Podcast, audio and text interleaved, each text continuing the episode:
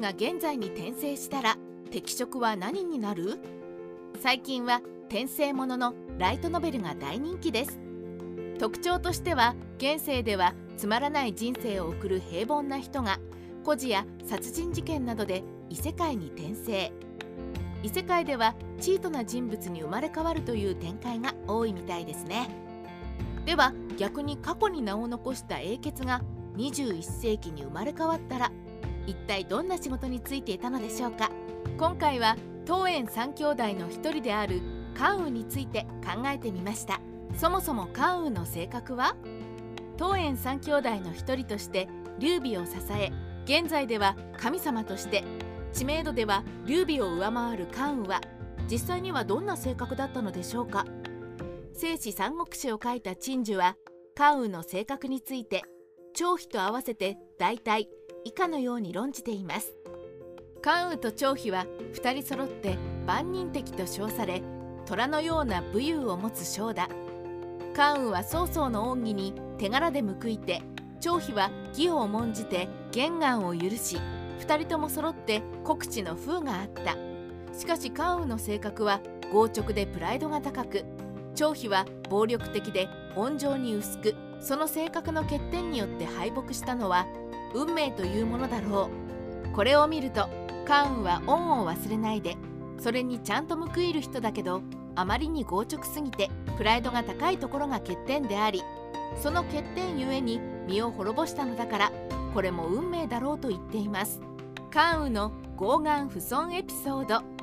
三国志演義では真偽に熱い人として描かれる関羽ですが聖史三国志では強いがゆえに誇り高く傲岸不損で周囲に敬遠される様子が聖史三国志には随所に出てきています。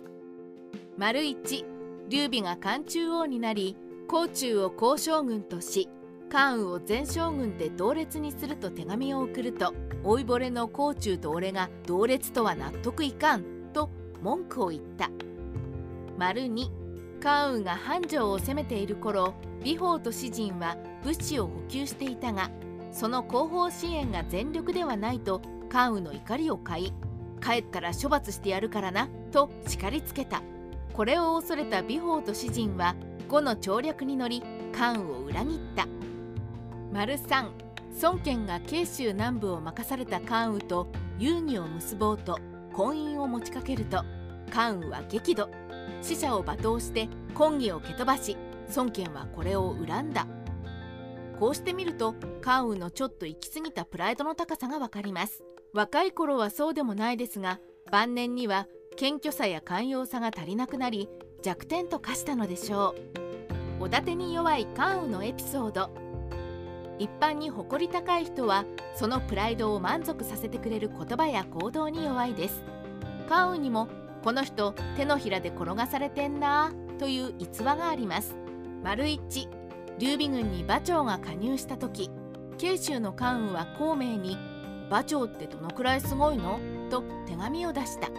諸葛亮は関羽の誇り高い性格を知っていたので「髭殿には及びません」と返答し嬉しくなった関羽は手紙を客人に見せびらかした。丸2リクソンが両毛に代わり立公に駐屯した時リクソンは関羽を油断させるために自分を卑下し関羽を褒めたたえる手紙を連続して出した。関羽はそれを読んで大いに安心してリクソンへの警戒心を解いた。こんなにおだてに弱い人っている？と思うほど関羽はおだてに弱いです。丸にはリクソンが無名の若造だったこともあるのでしょうがそれにしても見ず知らずの男が自分をべた褒めしてくるのはおかしいと疑問に持ちそうなもんですが関羽が現代に転生したら何が適職？そんな関羽が現代に転生したら何が適職なのか考えてみました。しかしカワウソが考えてもわかるはずもないのでネットの無料適正診断サイトを使い関羽になりきって診断します。それによると関羽の適職は IT 技術職一方で編集や制作職が向いているようです。おお編集や制作職ならカワウソと同じようなジャンルですね。ライターの記事を構成して厳しくネチネチ言う関羽。これは怖い。ちょっとカワウソは関羽の下では働きたくないです。あまり合致しない。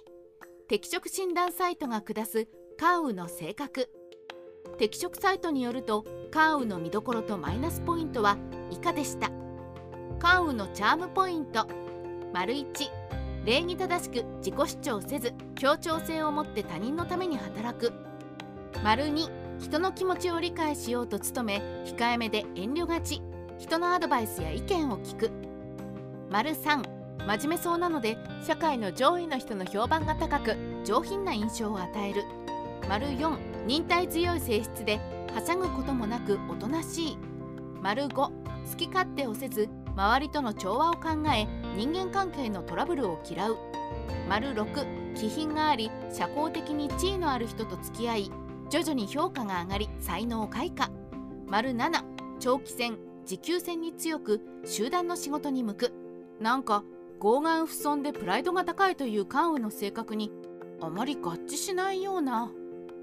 でも丸1は曹操に捕まった後も長領の説得に応じて投稿し結果劉備のもとに戻れたことや丸3丸4の真面目そうや忍耐強いは関羽のためにある言葉とも言えますし丸6の気品があるも死体不階級ではないのに周囲に重んじられた点に合致します。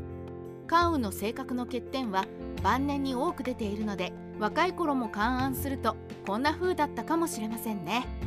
ではそんな関羽のマイナスポイントを見てみると関羽のマイナスポイント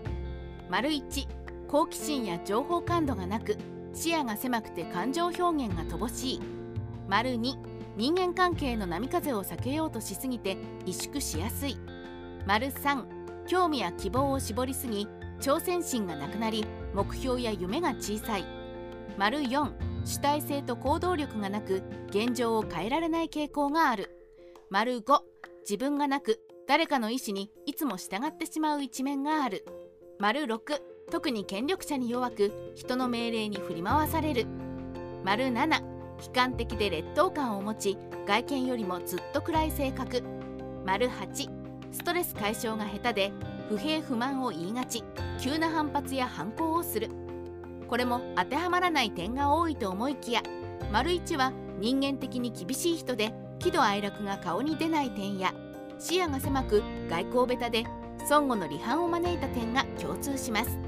丸3は将来性がわからない劉備についてきて何十年も見限らない点。丸4は劉備と何十年も根なし草で放浪していた時期に当てはまります。丸7悲観的で劣等感を持ち外見よりもずっと暗い性格。や丸8ストレス解消が下手で不平不満を言い急な反発や反抗をするのは晩年の関羽のコンプレックスの裏返しにも見えます。三国志ライター。カワウソの独り言。転生した関羽の適職は IT 技術職や編集制作のような真面目で忍耐強く集団をまとめることができる人におすすめな仕事でした。皆さんは関羽の適職についてどう思いますか？よろしければコメントでお聞かせください。